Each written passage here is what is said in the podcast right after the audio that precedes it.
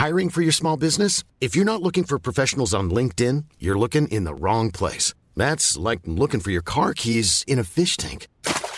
LinkedIn helps you hire professionals you can't find anywhere else, even those who aren't actively searching for a new job but might be open to the perfect role. In a given month, over 70% of LinkedIn users don't even visit other leading job sites. So start looking in the right place. With LinkedIn, you can hire professionals like a professional. Post your free job on linkedin.com/people slash people today.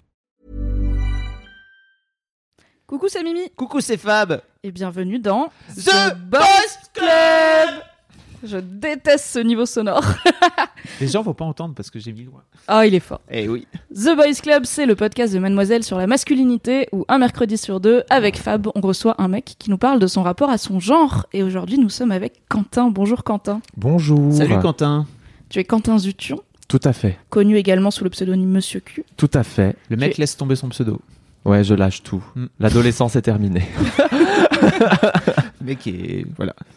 Et tu, tu es auteur de bande dessinée. Ouais. Et tu sors ce 14 juin une nouvelle BD qui s'appelle Chromatopsie, Tout à fait. qui est très très bien. Et si Merci. vous voulez euh, l'acheter, il y aura les liens dans la description, je vous le conseille. Elle est d'une qualité formidable. Oh, dis arrête. Merci beaucoup d'être là, Quentin.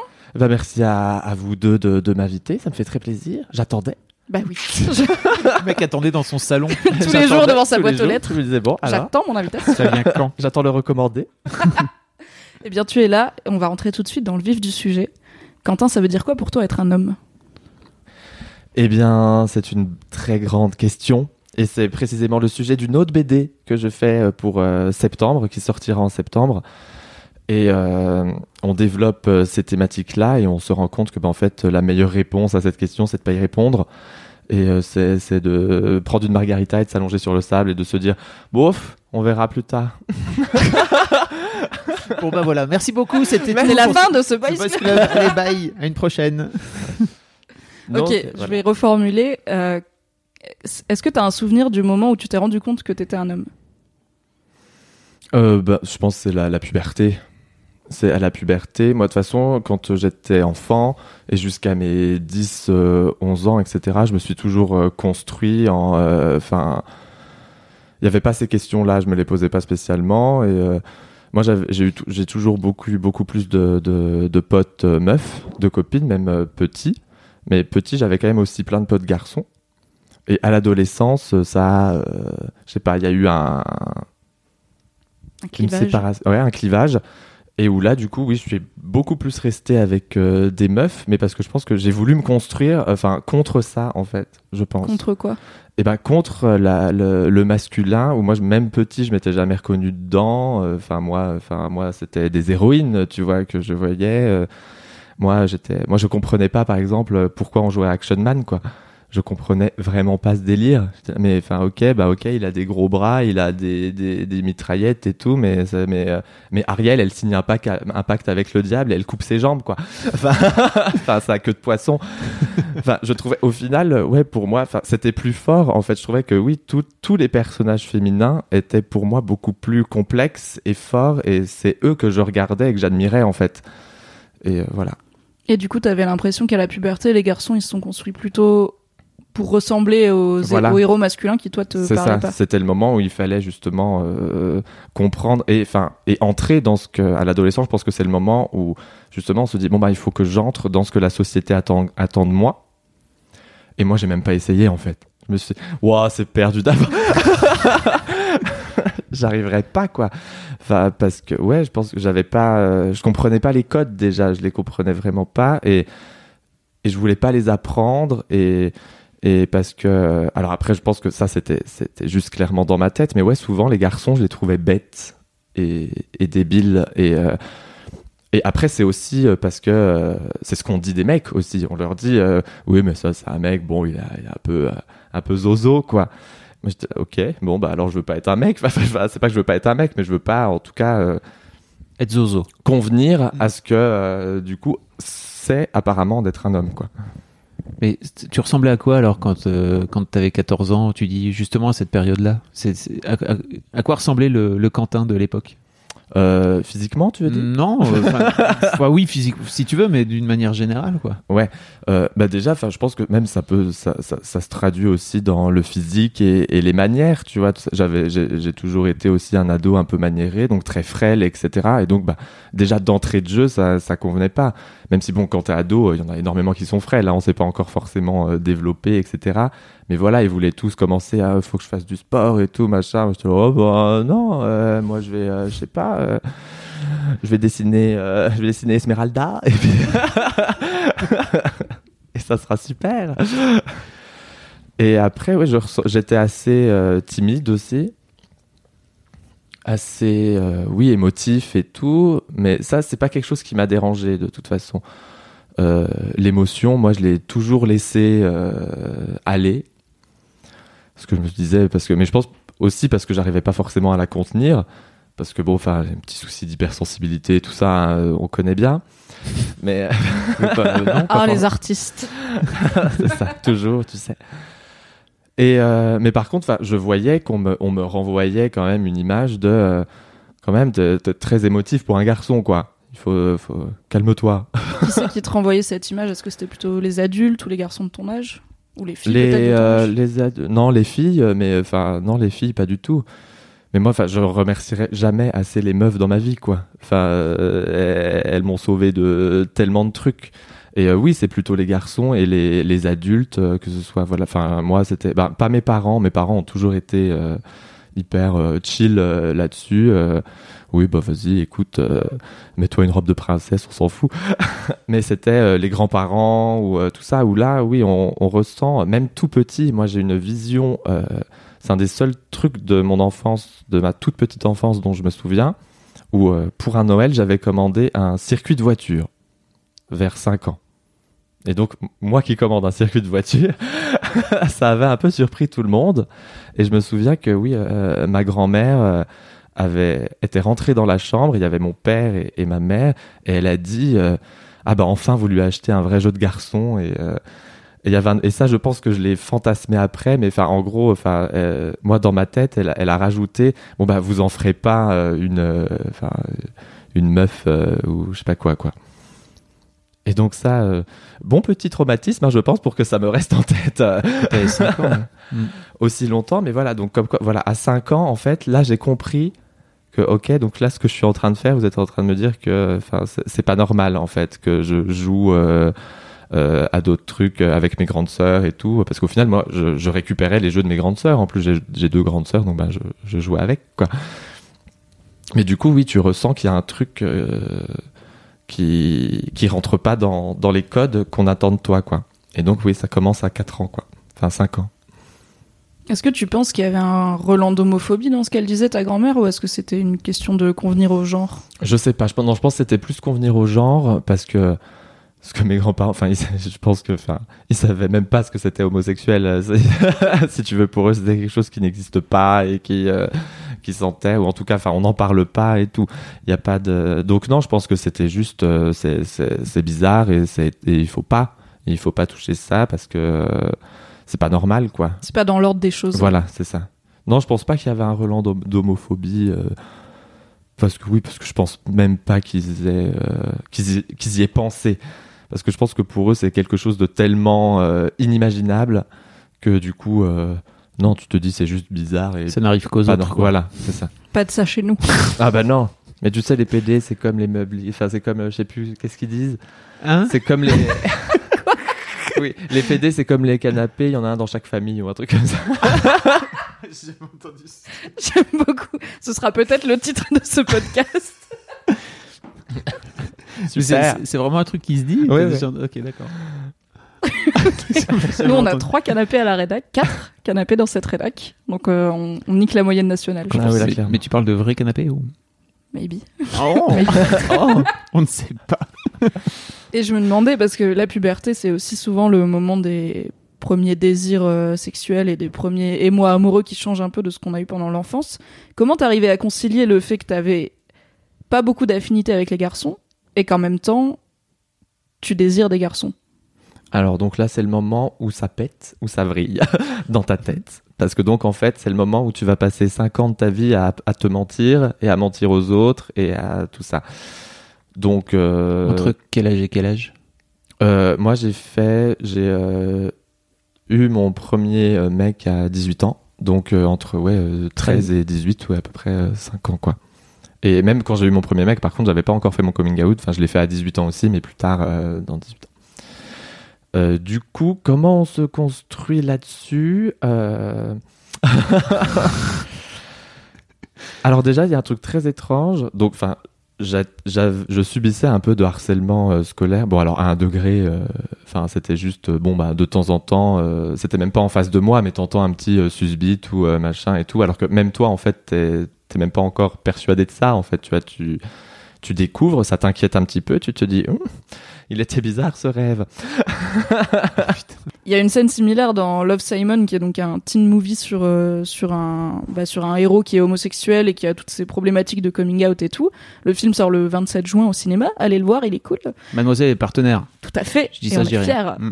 Et dedans, il y a, euh, il parle à un moment de les pro- des premières fois où il s'est posé des questions et il explique qu'il avait des rêves euh, étranges avec Daniel Radcliffe parce qu'en face de son lit il y avait un grand poster de Harry Potter et du coup à un moment il se lève dans la nuit euh, tout en sueur voilà vers 12-13 ans et il enlève le poster et tu vois qu'il est là genre non Daniel laisse-moi Non, tranquille au secours. Mais moi, oui, un des premiers rêves érotiques euh, dont je me souviens, enfin, c'est là où c'est très étrange et je pense que on se construit un peu en fucked up, c'est que du coup, c'était avec euh, un des bourreaux euh, du harcèlement, en fait. Et euh, bon, là, on entre dans, je pense, un petit système un peu masochiste euh, sur euh, tout ça. Parce que en plus, enfin, il correspondait vraiment. Enfin, tu vois, c'était le sportif qui faisait, je sais plus quoi, du handball ou du rugby, enfin machin. et donc tu subissais du harcèlement scolaire qui était basé sur l'homophobie alors que toi-même t'étais pas encore sûr de ton orientation et comment tu passes de ça à 18 ans t'as ton premier mec sans être out auprès de tes proches mais en tout cas t'es out auprès de toi-même Oui. j'imagine à ce moment-là c'était quoi la progression? Bah c'était, euh, bah, j'ai quand même commencé à en parler à des potes de toute façon. Et, euh, et la progression, bah en fait, c'est que je suis rentré aux beaux arts et euh, donc bah c'est, c'est tout le monde s'en fout et tout le monde est très bien et il y a pas, enfin voilà, c'est quand même un milieu hyper ouvert et et personne n'a de problème là-dessus. Donc et il y en avait en fait aussi. C'était la première fois que j'en rencontrais d'autres. des des enfin des PD je veux dire je l'avais Quentin On, on- on avait, on avait compris. oui oui c'est ça des gens avec des lunettes Déjà, c'est la première fois que j'ai rencontré des gens, en fait, de tout. tu veux dire qu'avant ça, dans ton adolescence, t'avais jamais rencontré d'autres Mais il y homosexuels en avait sans doute. Oui. Mais c'est juste que, je savais tous pas, chacun. etc. Et, etc. Et après, euh, enfin, j'avais eu déjà un premier truc, en fait, à, à 17 ans. Mais donc, enfin, c'était pas une vraie histoire. Là, c'était plus en allant, enfin, sur Internet, euh, des forums, etc. euh, mais du coup, en fait, je parlais avec des mecs, euh, donc, euh, homosexuels, mais beaucoup plus euh, âgés que moi. Parce que, et ça, c'est quelque chose qu'on retrouve souvent, en fait, dans le milieu homo. C'est, oui, un, un garçon assez jeune avec quelqu'un d'un peu plus âgé. Parce que, ben, nous, en fait, on peut pas aller draguer Maxime après le cours de SVT, tu vois. On sait pas, sait pas si on va se prendre une droite, on sait pas s'il est, même s'il est très gentil, on sait pas s'il est homo et tout. Donc, du coup, en fait, on cherche à assouvir aussi notre besoin d'affection et de, de, désir avec des gens, euh, euh, bah, que ce soit virtuel ou alors, enfin, il y en a d'autres qui vont euh, déjà en boîte, etc. Mais en fait, dans des lieux où on, est sûr, en tout cas, de, de, la sexualité de, l'autre personne et où aussi il y a un truc, ils nous apprennent des choses. Alors après, il faut faire attention à pas rentrer dans le, enfin, le paternalisme et tout. Et euh, enfin, il peut y avoir des dangers aussi euh, dans ces techniques-là. Mais on est quand même tellement seul que du coup, on n'a pas le choix, quoi. Là aujourd'hui, euh, c'est un, petit peu plus facile aussi avec les applis de rencontres, etc. Mais au final. Bon bah moi j'ai la chance d'être à Paris donc tout va bien. Enfin je peux rencontrer des homos à tir larigot quoi.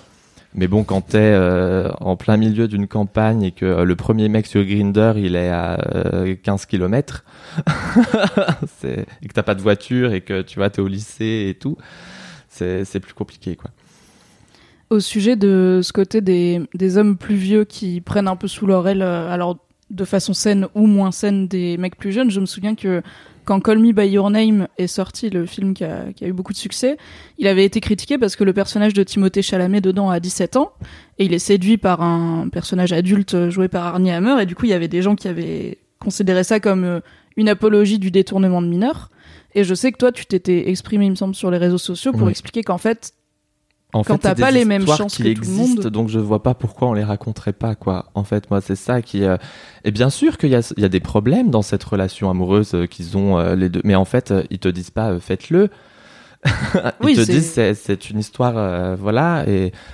Et après, et aussi, donc il peut y avoir des problèmes, mais il y a aussi, il fait, il fait du bien aussi ce film de voir justement un film avec deux, deux homos où, où ben ça parle pas sida, ça parle pas, euh, il y a, pas d'agression, il y a pas, euh, pas d'homophobie. Même les parents du, du petit sont hyper cool. euh, Enfin, euh, tout le monde est cool. Ils sont en vacances, c'est l'été. euh, Enfin, je veux dire, en fait, ben, on en a besoin nous aussi d'histoires comme ça où où il fait beau, où il y a le soleil, où il y a la mer et, où- on est amoureux, quoi et pas toujours rentrer dans le drame parce qu'il y a quand même énormément d'histoires sur les homos au cinéma ou les LGBT en général enfin qui finissent assez mal quoi enfin on se, on se suscite tous apparemment à la fin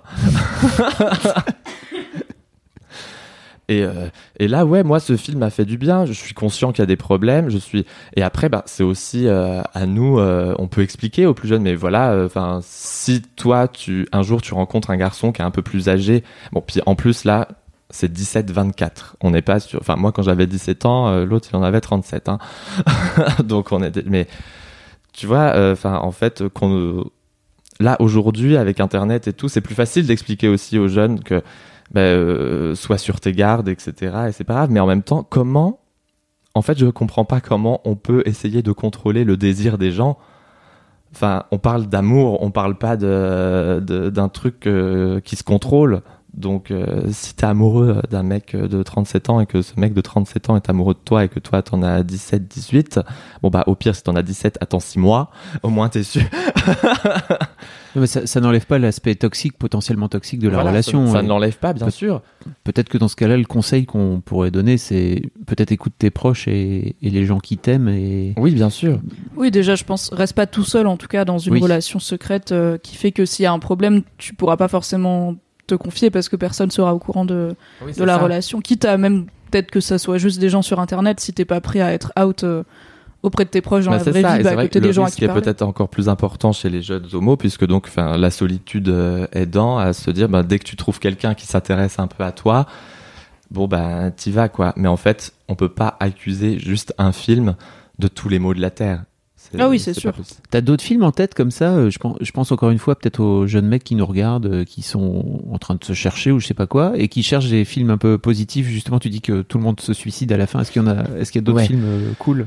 Qui t'ont marqué, toi film positif. Alors, euh, film pas trop, mais en ce moment, enfin, il y a plein de séries, quoi, qui sont super. Euh, Il y a Sense8, euh, euh, enfin, voilà, là, c'est la fête, c'est la fête, c'est la fête, et c'est la liberté. Tout le monde des- tout nu. C'est vraiment là, on est sur la que tout liberté nu, des hein. corps et, euh, et on n'y va pas de spoil. J'ai pas vu le dernier épisode. Moi là. non plus. Mais à mon avis, il y a un moment où ils sont tout nus. Bah, j'espère bien. Et oui, et là, il y a, il y a plein, oui, de, de séries euh, qui qui sont très positives et, et qui aussi n'enlèvent pas euh, les, les, les petites misères euh, qu'on peut se prendre et tout, mais en fait, euh, c'est pas le sujet et c'est pas euh, pathétique. Mm, mm. On- je pense que là, on a arrêté de, de nous rendre euh, pathétiques et parce qu'en fait, on peut être victime sans être misérable. C'est ça le. C'est beau ce que tu dis. Merci. C'est- C'est dû à quoi selon toi? Euh, Que, que on a, enfin, qu'il y a eu un vrai, un vrai shift en fait euh, dans, dans les histoires qu'on raconte euh, sur les homosexuels. Bah parce que je sais pas, je pense qu'on en a eu marre. et il y en a, et il y a aussi donc plus en plus de personnes euh, qui connaissent ces sujets ou qui l'ont vécu, etc., qui qui s'emparent et pour et qui veulent raconter leurs histoires. Avant c'était plus compliqué, je pense. Enfin, je sais pas trop, je m'y connais pas vraiment euh, en cinéma et tout. Mais oui, euh, d'imposer euh, son histoire euh, et d'en faire un film chez Universal et tout, et d'avoir des, financements, c'était peut-être plus compliqué, je sais pas. Mais là aujourd'hui. bah, il y a un truc qui est à la fois triste et très bien, c'est que bah, ces sujets sont aussi un peu, vendeurs. Et du coup, bah, autant en profiter et entrons dans la, faille, quoi, et on y va. Et en plus, je pense que c'est même pas que ça, c'est juste que oui, par exemple, les éditeurs, tout ça, fait en tout cas dans le milieu du livre, n'hésitent plus du tout à créer des collections ou à enfin, sortir des livres sur le féminisme, sur la sexualité LGBT, etc. Et je pense que c'est même pas qu'une question d'argent, c'est que, bah, en fait, euh, ils sont dans le même nom, dans le, la même société que nous, et ils voient bien qu'elle est en train de changer aussi, et donc bah, ça les intéresse de parler de la société qui, qui change. En fait, c'est ça le travail d'éditeur ou de, de producteur, etc. En, maintenant que tu as grandi par rapport au Quentin de 17 ans euh, Oui. qui découvrait euh, le milieu, est-ce que tu t'es retrouvé à prendre le rôle du mec plus vieux avec des mecs plus jeunes À faire ce rôle de mentor Moi, je pense, moi, je suis toujours en daddy issues. J'ai toujours pas. Mais parce que ça, je pense que c'est aussi lié à ce que, enfin voilà, j'ai tout, on m'a toujours considéré comme euh, le, le garçon gentil, le garçon frêle, le garçon qui fait pas de vagues, etc. Et que je- je- j'en suis arrivé à même m'infantiliser moi tout seul, en fait, euh, si tu veux. T'as quel âge aujourd'hui? J'ai 28 ans. Ok. Et euh, si tu veux, bah, enfin, je suis toujours le petit minet, tu vois. Enfin, même physiquement, tu vois, j'ai toujours, enfin là, j'ai, une petite moustache euh, qui m'a pris deux semaines. Je jugerai pas. la moustache. même, même tu que vois, toi. là, je me suis pas rasé depuis deux semaines. On n'est pas sur un truc très folichon. Alors c'est c'est en audio, mais voilà, Oui. on n'est pas sur une full barbe Ron Swanson. Pas tant. Non. Et euh, oui, en plus, il y a toutes ces catégories euh, de, dans, dans le milieu homo, du, du, du bear, enfin, du poilu, du twink, euh, donc du minet, frêle, tout ça. Et, et alors, en fait, on apprend à en jouer au bout d'un moment et à se dire, bon, bah écoute, oui, En fait, Ouais, tu- est-ce que tu en as souffert à un moment? Parce que William Régeau, qui était un ancien invité du Boys Club, avait parlé des catégories notamment masque for masque, donc les hommes gays qui correspondent aux critères de virilité et qui ne veulent que des partenaires qui y correspondent. Et en fait, il décrivait ça comme la frontière est fine entre le côté, bah en fait c'est mes goûts, j'ai le droit d'avoir des goûts, et le côté un peu excluant et blessant de euh, il faut quand même beaucoup bosser pour correspondre à vos, à vos goûts. Oui, et lui, il a pas forcément de cases parce que bah, tout Hmm. le monde ne rentre pas dans des cases. Oui. Est-ce que toi, t'en as souffert de ces catégorisations? Euh, pas trop. Moi, je- je- j'en ai joué assez vite en fait. J'ai fait, euh, mais parce que, enfin, c'était le rôle qu'on qu'on a voulu me donner et où là j'ai bien voulu rentrer en fait et j'ai bien voulu, enfin, au tout début quand j'allais en boîte à 17 ans, même, enfin, il y avait un truc très bizarre et sans doute assez glauque que je faisais, mais je me faisais quand même passer pour un mineur parce que parce qu'en plus je faisais 16 ans quoi. Et euh, et il y a ce truc, euh, oui, où j'ai, je me suis toujours infantilisé euh, dans, dans la séduction. Et euh, ça, je, je sais pas pourquoi, on en parle avec ma psy. on, on en discute, c'est pas encore très très clair. bon, sans doute des trucs du père, euh, tout ça, mais J'allais te demander Oui, justement. à quoi ressemblent tes relations avec ton père? Eh ben, ça va beaucoup mieux aujourd'hui. Mais euh, mais euh, avant, j'en avais pas en fait. Enfin, j'avais pas de vraiment de relation avec mon père. Quand j'étais vraiment tout petit, il était jamais là. Enfin, il était toujours au travail ou, ailleurs. Et euh, quand j'ai à, à 11 ans, mes parents ont divorcé. Et du coup, bah, je voyais mon père un week-end sur deux. Mais bon, enfin, c'était plus la fête, etc. Euh, en fait, et ensuite, quand j'ai grandi, mon père est plutôt devenu mon pote. On était, par exemple, en fait, je lui demande rien à mon père. Je lui demande pas tellement de services, euh, rien du tout. Enfin, et euh, ça va mieux maintenant, mais parce qu'on a eu de grandes discussions aussi et où lui, en fait, bah, s'est rendu compte qu'il a, bah, qu'en fait, il s'est pas occupé de, ses trois premiers enfants, enfin même de ses quatre premiers enfants. Il a, euh, il a 57 ans. Et du coup, il a fait des enfants après avec une autre personne après, après On avoir est divorcé quatre euh, du même enfant et ensuite oui il a fait une, une autre euh, une petite demi-sœur. Et, euh, et oui ben là c'est assez récent mais du coup bon bah on est content hein, euh, mieux vaut tard que jamais euh. C'est pas tard en plus. hein. non Oui. bah pff, ouais enfin, Ah, 28 ans quand même. euh, ouais ma plus manqué grande pas sœur a mal d'années. 36 ans en plus donc euh, enfin Ça pourrait être plus tard. Ça pourrait être plus Ça tard, pourrait mais être ça plus aurait tard. pu être plus tôt. C'est pas faux. Le verre à moitié plein, toujours merci pour Fabrice. ces, pour ces bonnes déductions Et oui, et je pense que moi j'en ai j'en ai assez voulu aux garçons en fait. je pense qu'il y, a- il y a de ça aussi, le fait de se construire un peu contre euh, le masculin, etc. Il y a sûrement aussi, tu vois, si on cherche vraiment euh, au fin fond des, des horreurs qui se trouvent dans mon ventre.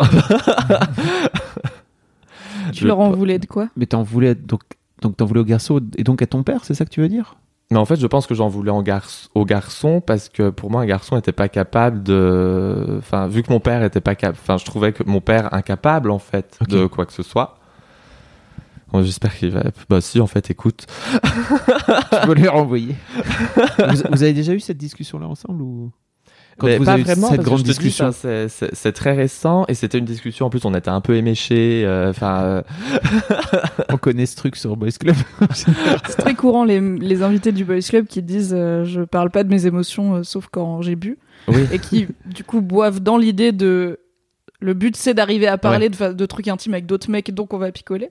Mais moi, Alors non, je- après- enfin, c'est vrai que je parle énormément de mes émotions, mais en fait, bah, c'était impossible de- d'en parler à mon père. Par Voilà. contre, c'était vraiment le blocage euh, paternel, quoi. Et, mais- et parce que, enfin, tu te dis si c'est même impossible de juste lui demander, euh, est-ce que tu peux venir me chercher à l'école? Bon, Oui, parce que même ça, j'avais peur. En fait, je pense que oui, il y avait un côté un peu euh, effrayant de mon père, en fait, parce que Il ressemble à quoi? Oh bah puis en plus ouais il est grand, il a la grosse barbe, il a une très grosse voix, euh, enfin euh, ouais il y avait le côté Hiring for your small business? If you're not looking for professionals on LinkedIn, you're looking in the wrong place. That's like looking for your car keys in a fish tank. LinkedIn helps you hire professionals you can't find anywhere else, even those who aren't actively searching for a new job but might be open to the perfect role. In a given month, over 70% of LinkedIn users don't even visit other leading job sites. So start looking in the right place. With LinkedIn, you can hire professionals like a professional. Post your free job on linkedin.com/people slash people today. Au final, oui, moi, mes contacts avec mon père, c'était euh, de, pour euh, quand euh, on me disputait, ou alors de temps en temps pour jouer à la bagarre. Mais moi, même en plus, jouer à la bagarre, ça me faisait un peu chier. il a jamais essayé de Et ce qui est s'intégrer assez dans... drôle, par contre, c'est que par- à chaque fois qu'on jouait à la bagarre, alors ça, je sais, là, j'y pense, mais à chaque fois, je lui faisais vraiment mal. Je finis par lui mordre l'oreille. Ouais. Et il réagissait comment? Il me disait, oh bah arrête, t'es con. Enfin, tu vois, mais euh, enfin, il me disait, putain, tu m'as vraiment fait mal, calme-toi. Mais et je sais pas s'il y avait un truc, euh, je sais pas, peut-être. Peut-être qu'il y avait un truc à sortir. C'est- euh, oui, pas message, impossible. Hein. Euh, oui, peut-être. La bagarre, c'est juste la bagarre, c'est pas fait pour tabasser normalement. Oui. Quand est-ce que t'as commencé à voir ta psy? Enfin, à, Euh, à suivre une thérapie en général. Après, peut-être qu'il y a eu En régulier, des... Enfin, je sais pas, comme tu veux. Euh, bah euh, là, récemment, enfin cet été. Et ça se passe bien? Ça se passe euh, bien. oui. Alors après, j'ai changé euh, en cours de route parce que j'ai déménagé et euh, je voulais pas retourner. euh, Pourquoi tu poses cette question, Mimi? Parce que je vois que quand tu es interloqué par cette question, et sans doute les auditeurs le seront également, peut-être tu peux expliquer.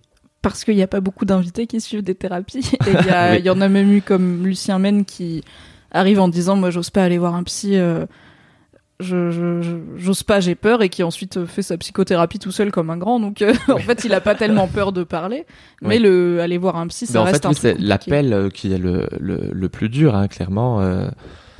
Enfin, moi en plus j'ai appelé parce que je me suis dit euh, si j'envoie un mail, au final elle va me donner le rendez-vous et puis je vais pas y aller. Si ça se passe par mail, je me suis dit je vais pas y aller, tu vois. J'avais besoin de hop là au moins j'étais au téléphone donc non seulement tu fais l'effort de téléphoner et on sait que notre génération a clairement du mal avec le, Je vois pas de quoi vous parlez. avec le téléphone.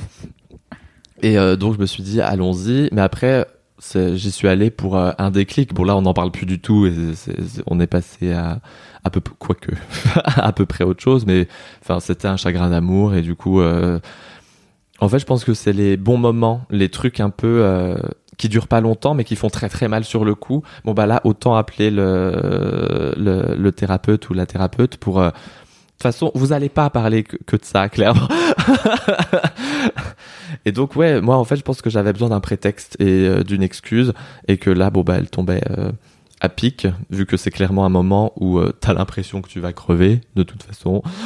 Mais t'as quand même eu ce, ce réflexe-là, parce que t'as, t'as des gens autour de toi qui vont consulter, qui, euh, où t'as déjà eu des, des, des expériences qui qu'on t'a racontées parce que pour moi c'est même si t'as envie de crever la plupart des mecs ils se disent juste c'est pas c'est pas une option possible en fait tu le gardes Ouais. juste pour toi et tu crèves dans ton coin Ouais, ouais. Je, bah, moi, là, enfin, j'avais peut-être que pour une fois, j'avais plus envie de crever euh, d'amour, en fait.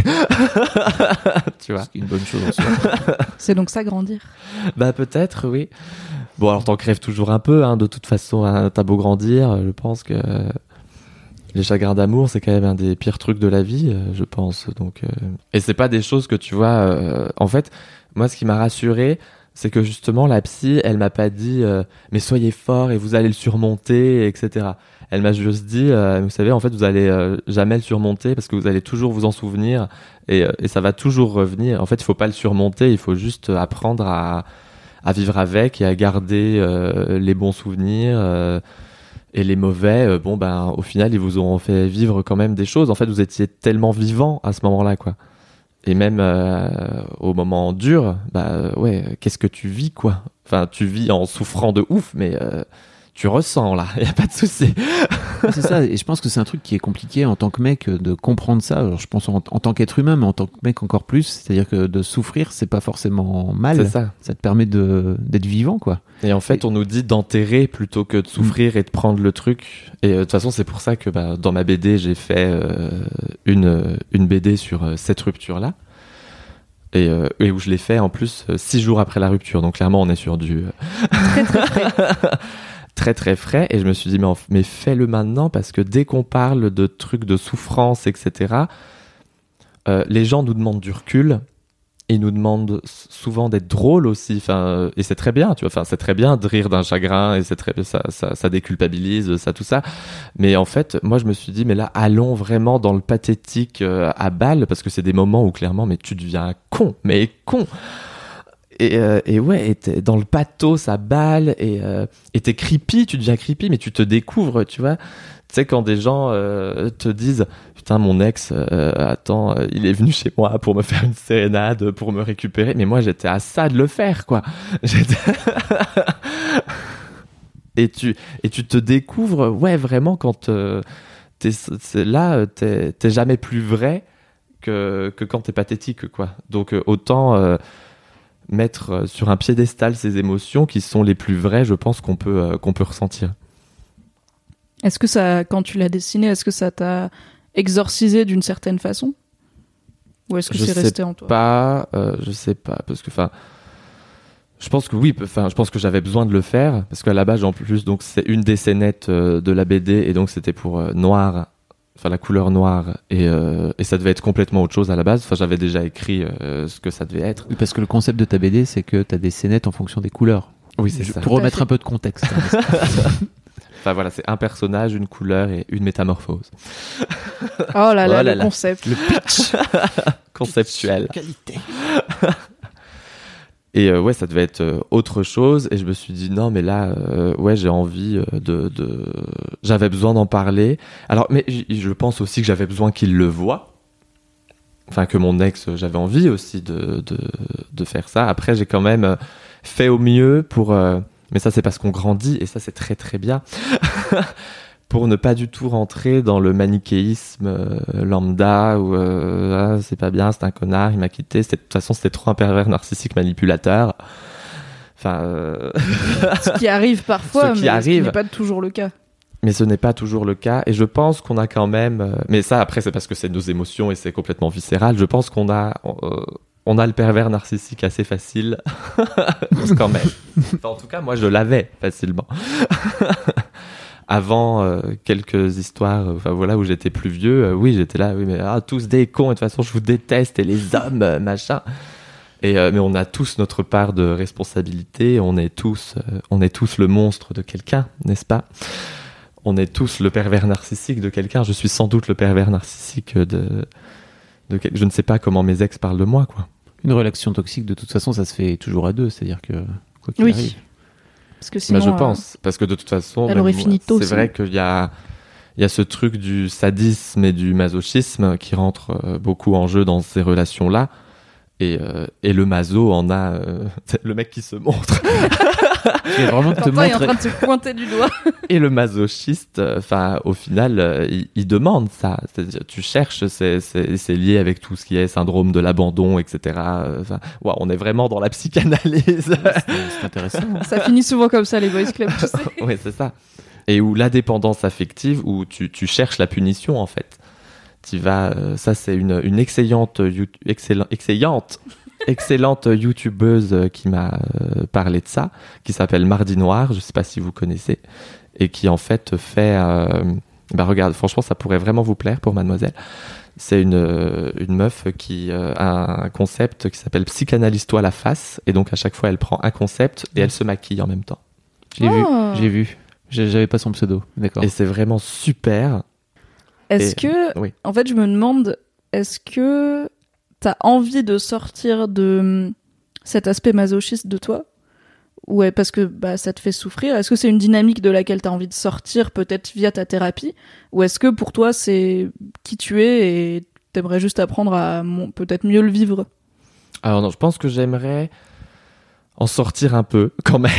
oui, j'aimerais en sortir parce que justement, moi, euh, avec les garçons, je, je suis toujours dans un rapport de force que c'est, que c'est moi qui, qui, qui vais imposer en fait et qui vais, euh, enfin, où je- vais me soumettre ou, et- mais en fait, je vais en, c'est très bizarre.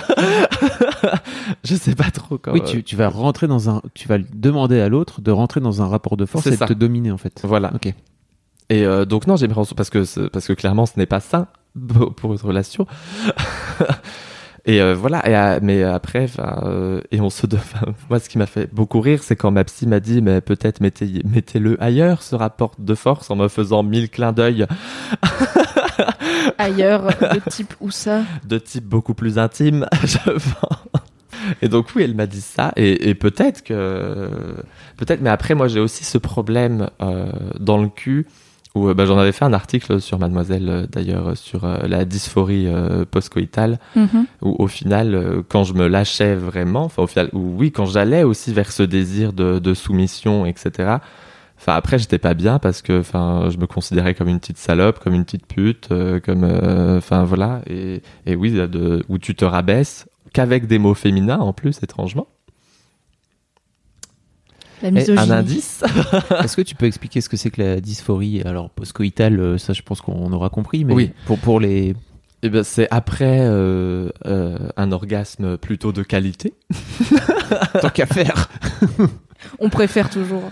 où euh, tu- vraiment t'as as une haine de toi-même qui ressort et où t'as plus du tout envie que le mec te touche ou, te, ou même te parle ou euh, et oui tu es un peu dans ton coin et tu tu et t'attends que ça passe quoi. Alors après c'est pas forcément euh, ça peut durer euh, oui une minute comme euh, 30 ça dépend des fois. Ça dépend aussi du mec euh, qu'elle a avec toi et qui comment il va te, te rassurer ou justement ne rien faire. Mais en fait il y a pas de il y a pas de recette miracle quoi. Tu sais tu, sais pas comment il faudra réagir. C'est un peu comme une, crise d'angoisse euh, quand oui tu sais pas s'il faut laisser la personne gérer son truc euh, toute seule ou si au contraire il faut l'emmener ailleurs et lui parler euh, de complètement autre chose pour euh, pour arrêter le truc tu sais pas quoi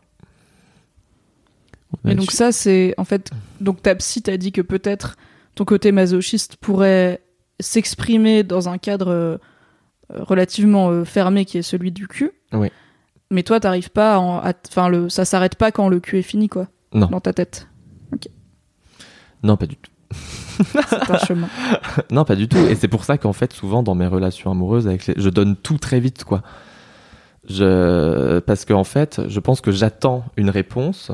J'attends. euh, En fait, j'ai envie de leur dire regarde comme je suis parfait, très vite. Et. euh, Mais, euh, mais je l'ai pas, mais parce que moi, en fait, j'ai toujours été élevé, mais depuis tout petit, enfin, ma mère, euh, par exemple, elle m'a toujours, euh, enfin, je rapportais les bonnes notes à l'école, j'étais le petit garçon euh, adorable, enfin, qui présente bien, qui est tout mignon, qui fait pas de vagues, etc.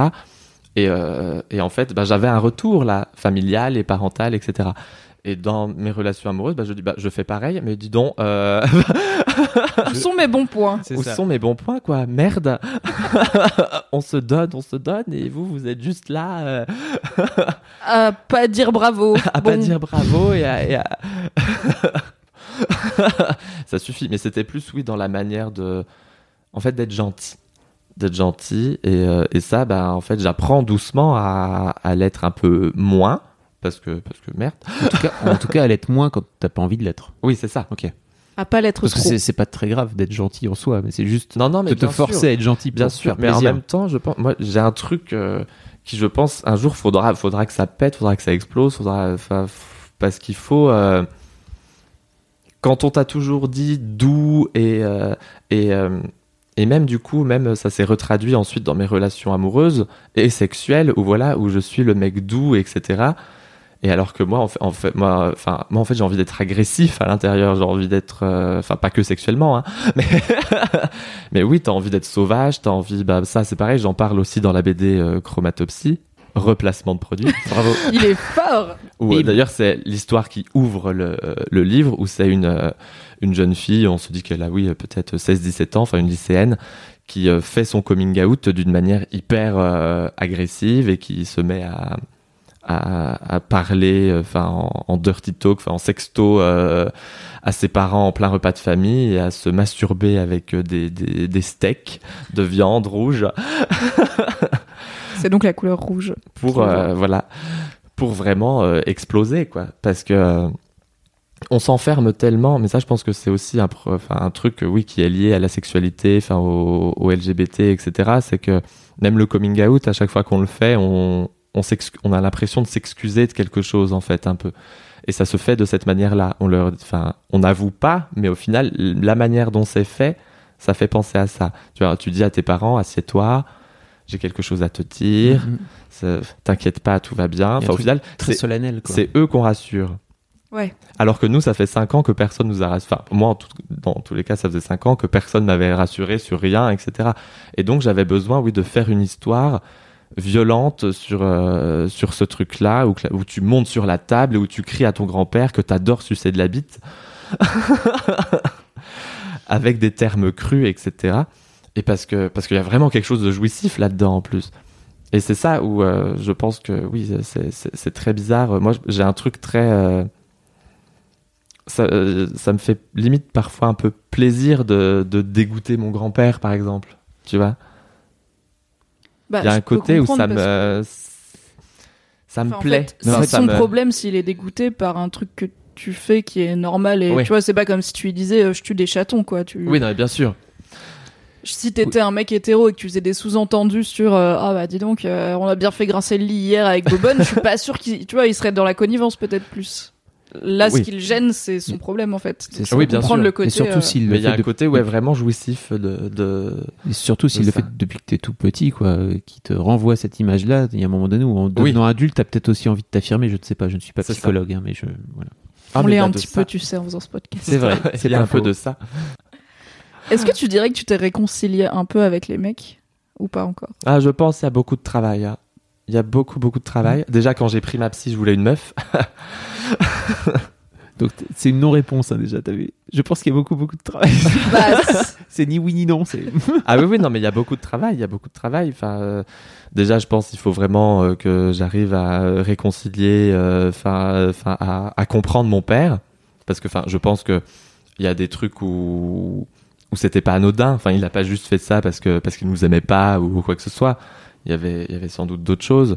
Et donc ça, il faut que il faut que j'arrive à le comprendre. Il faut que je déjà ma psy d'ailleurs, elle pense qu'il faut que maintenant je il faudrait que je prenne un mec comme psy pour être confronté directement euh, au, au phallus. peut-être même qu'il aura une barbe et une grosse voix peut-être même. Mais après, voilà, c'est un truc très drôle parce que les barbes et les grosses voix, j'adore en fait. Enfin, il y a tout un côté où c'est c'est très bizarre en fait de désirer quelque chose dont tu as peur et parce qu'en fait, tu as eu peur de toi-même pendant cinq ans quand tu euh, quand tu étais dans le coming out, tu vois. Mais ça, je l'avais déjà compris il y, a, il, y a, pas mal de temps. Tu vois, ce truc de, oui, euh, de, t'es tout le temps tiraillé entre le désir et le, et le, et la peur, ou le désir et le, le, le complexe aussi. Parce que au final, tu désires des gens parfois qui te complexent, enfin qui te, ou voilà, enfin tu vois les masques, euh, enfin comme disait euh, du coup ton avis, William euh, Régeau, c'est ça? Oui. Où voilà, il y a ce truc, oui justement, de- voilà tous les trucs masque for masque et coup, oui, qui peuvent créer un complexe justement quand tu, quand tu corresponds pas à cet euh, idéal euh, masculin et euh, oui enfin et être tombé amoureux de gens qui te renvoient toutes tes insécurités et tes frayeurs psychologiques merci. Je vais me servir de ça comme d'une nouvelle transition vers le sujet de la bite qu'on a raté parce qu'on a, oui qu'on on a raté dérapé. avait- Comment vont tes rapports avec ta bite? Eh ben, écoute, euh, mieux. mieux, parce que là, je suis quand même depuis euh, deux ans. Je déjà, je fais plus de dysphorie euh, post-coïtale. Donc, c'est qu'il y a, un- c'est que on a un petit peu moins honte de soi-même, donc euh, ça progresse, euh, tu vois. Et euh, et je me suis dit, allez, entrons dans le vif. Le vif, le vif, je suis là pour le vif. Le vif du sujet, c'est-à-dire que moi, je m'interdisais presque d'être donc ce qu'on appelle actif dans le milieu euh, homosexuel, donc c'est-à-dire d'être le pénétrant. Et pour moi, c'était quelque chose de non, c'est pas pour moi. Enfin, euh, je corresponds pas, je sais pas, parce que je, donc parce que je l'assimilais à la virilité, parce que je l'assimilais, enfin voilà, à toutes ces conneries, etc. Et maintenant, Progresser sur le sujet. Les yeux qui pétillent. On a découvert des on choses. se dit tiens, Ce serait bête de rater la moitié Ça- ben, des c'est ça. possibilités. Alors bon. que justement, on est euh, dans des espaces euh, intimes où justement on peut tout se permettre et tous, euh, enfin où on devrait pouvoir tout se permettre, pardon, puisque clairement on se rend compte qu'on se permet si peu de choses dans, dans tout ça. Et, euh, et oui, maintenant, bon bah je redécouvre. en fait, ouais, je pense que il y avait ce côté où je me considérais voilà que passif, même si j'ai pas, j'aime pas trop ces mots, hein, ça, parce que enfin clairement la passivité quand t'es passif, je sais pas où elle est. Parce que c'est quand même tout un travail psychologique. Enfin bon, euh, tu te prends quand même. Enfin, Bref, On sait par où ça passe. voilà. Ah, ok. ah, Les fesses. il a fallu. Alors pour ceux qui n'ont pas su, il a fallu expliquer à Fabrice. On lui a fait un schéma sur un paperboard. C'est noté. J'avais pas, hein, je- tu sais, moi je suis, Tu es C'est ça. je suis pur. Et donc là, je, je, je découvre les deux rôles. Donc souvent on dit top ou bottom, comme ça, il n'y a pas de truc de actif et passif. Oui. Et, euh, ça passe mieux. Et aussi, je, je redécouvre en fait juste de ne de ne pas le faire forcément, enfin de pas forcément être dans la pénétration en fait, et de de, de, de faire d'autres choses et, qui sont euh, du sexe quand même. Et, et voilà, on fait l'amour, on baise quand même, mais juste euh, sans pénétration ou euh, et moi, ça va. Avant, je, je me disais non. Enfin, pour euh, faire l'amour, il faut forcément qu'il y ait ce garçon qui mette son zizi dans mes fesses, quoi. Alors que finalement, il y a plein d'autres choses à faire. C'est ça. Et alors que finalement, plein de fois, j'avais pas tellement envie, parce que c'est quand même une Ah, en préparation Hmm. psychologique et parfois hy- hygiénique ou euh, on rentre dans le. N'ayons pas peur des mots. N'ayons pas peur des euh, détails. messieurs les hétéros. Ah oui, que n'hésitez pas, euh, si vous en avez envie, à creuser aussi cette partie du corps dont vous êtes pourvu. Et oui, D'une excellente prostate J'allais dire. la prostate. qui vous fera à peu près le même orgasme que la bite, mais en fois 1000, fois, fois beaucoup. fois énormément. Très bien. À vos concours de jet entre hétéros, faites-le avec la prostate. hein. J'ai mis deux secondes. Alors, je savais. Quoi Des concours de G entre hétéros De, de, de G de sperme, tu veux dire de, ah bah de- de écoute, moi, dans mon lycée, Ah, la rumeur-. Alors, on a eu la branlette entre potes, épisode 1. Épisode oui, mais pendant 2, qu'ils font on une a eu les... branlette entre potes, souvent que- ils peuvent, euh, bah voilà, à la fin, bon bah euh, parce que tu sais, voilà, jeu vidéo, je suppose, et tu te dis bon bah concours, qui va le plus loin possible? Mais t'as déjà assisté ou des, à des. trucs? Non, mais moi j'étais pas invité. Oui, c'est ça. C'est exactement ce que William nous a dit aussi. Oui, quand- voilà. Parce que lui, il était en internat de garçons en plus. Ah oui. Et on lui a demandé s'il y avait des trucs de type branlette entre potes. Et il m'a dit, Ah, à mon avis, je t'ai pas invité. Ce Oui, oui. est- Mais moi je Parce sais qu'il y en avait. Il Parce était que c'est- menaçant du coup. Parce que c'est pas homo. Les non, branlettes entre c'est pas gay, c'est des mecs qui se branlent dans la même pièce, mais Ah, c'est mais pas oui. gay, ils insistent beaucoup Ah mais c'est vrai, de toute façon. Oui, c'est vrai vrai. que c'est pas mais gay. c'est vrai, mais c'est juste. Oui. De ce fait-là, on exclut les gays qui pourraient. Tu vois. Ouais. Vous pouvez avoir l'audace de c'est passer bien un bon de le moment. préciser parce qu'il y a quand même beaucoup, enfin en tout cas même dans le milieu homosexuel, qui dit ah ouais bah t'as branlé ton pote, bon bah t'es homo, tu vois. On bah enfin euh, non.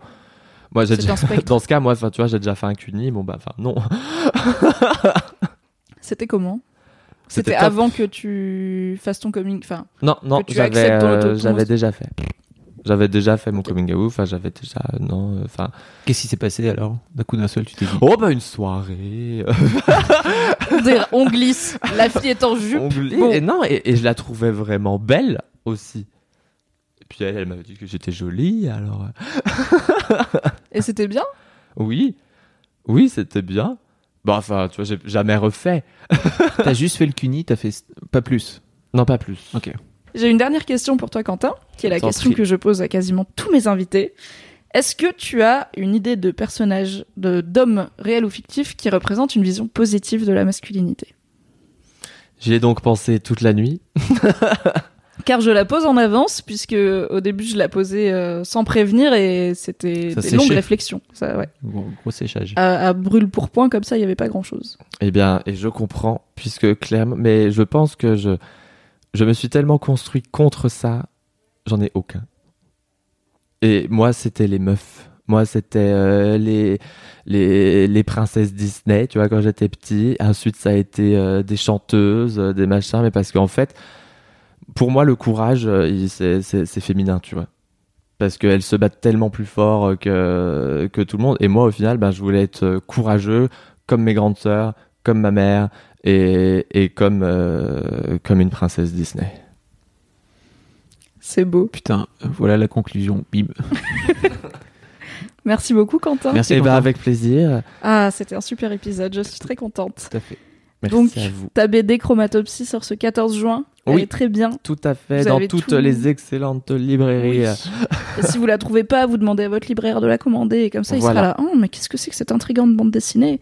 Et comme ça, il y aura plus de gens qui vont la lire et c'est trop bien. Et ça va être top. Oui Retrouvez bien sûr tous les liens dans la description. Merci Fab d'avoir co-animé ce nouvel épisode de The Boys Club avec moi. Merci Mimi de m'avoir invité. Rendez-vous dans deux semaines pour un nouvel épisode. Si tu écoutes euh, ce Boys Club sur YouTube, lâche un pouce bleu, abonne-toi. Et si tu veux réagir, ça se passe dans les commentaires. Et si tu es sur une plateforme de podcast classique, mets donc 5 étoiles à The Boys Club et un petit commentaire si tu peux sur iTunes. Comme ça, il sera recommandé à plein de gens et de plus en plus de gens l'écouteront et le monde sera plus doux. À dans deux semaines. Salut. Bisous. Salut. Bravo On va manger